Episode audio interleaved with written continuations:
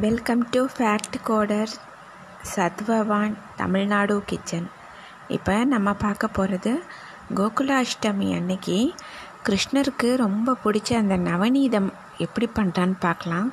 ரொம்ப சிம்பிள் இப்போது வெண்ணெய் நம்ம எவ்வளவு எடுக்கிறோமோ இப்போது வெண்ணெய் வந்து ஒரு மூணு கப்பு அதாவது சாரி மூணு டீஸ்பூன் வெண்ணெய் எடுக்கிறோம்னா அந்த மூணு டீஸ்பூன் கல்கண்டு பொடி பண்ணின கல்கண்டு எடுத்துக்கிறணும் நம்ம.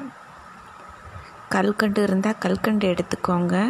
அப்புறம் அப்படி இல்லை அப்படின்னு சொன்னால் ஒயிட் சுகர் சில பேர் போடுறாங்க பட் பொடித்த கல்கண்டு தான் ரொம்ப இதுக்கு கரெக்டு மூணு டீஸ்பூன் வெண்ணெய்னா அதே டீஸ்பூனில் அதே மூணு பொடி பண்ணின பவுட்ரு பண்ண கல்கண்டு சேர்த்துக்கோங்க. அப்புறம் ஏலக்காய் தூள் ஒரு ஒரு ஒரு ஒரு ஒரு பிஞ்சு போட்டு நல்லா மிக்ஸ் பண்ணி வச்சிடுங்க. பூஜை பண்ணுற டைம் இதுதான் நவநீதம்னு பேர். இது நவநீதம் இது. அதே போல் இன்னொன்று ஒன்று இருக்குது. அது ரொம்ப முக்கியமாக சொல்லுவாங்க நவநீதத்தோட. சுக்கு வெல்லம் அப்படின்னு சொல்கிறது இது வந்து கிருஷ்ணர் இத்தனை இது சாப்பிட்றாரு கிருஷ்ணாஷ்டமி அன்னைக்கு. ஈஸியாக அவருக்கு ஜீரணமாகுமே அப்படின்னு ஆகணும்னு சொல்லிட்டு இது பண்ணுறது சுக்கை வந்து நல்லா தட்டி பொடி ப தட்டிக்கிறணும் ஃபஸ்ட்டு அப்புறம் பொடி பண்ணிக்கிறணும்.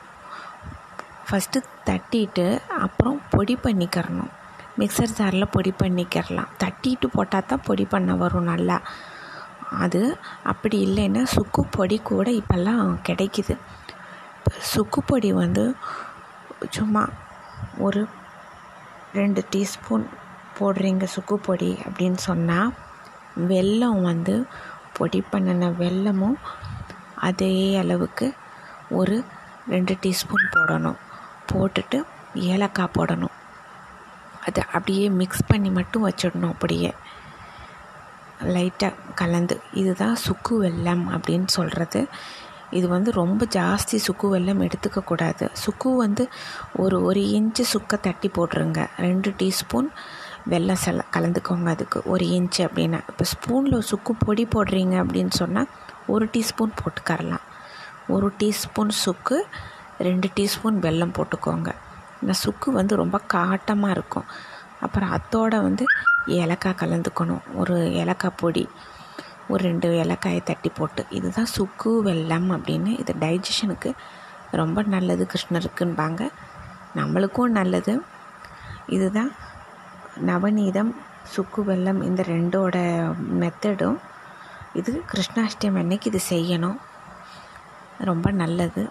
இது மாதிரி அடுத்து ஒரு நல்ல ஒரு நல்ல ஒரு ரெசிபி இதோடு நான் வர்றேன். Thank you so much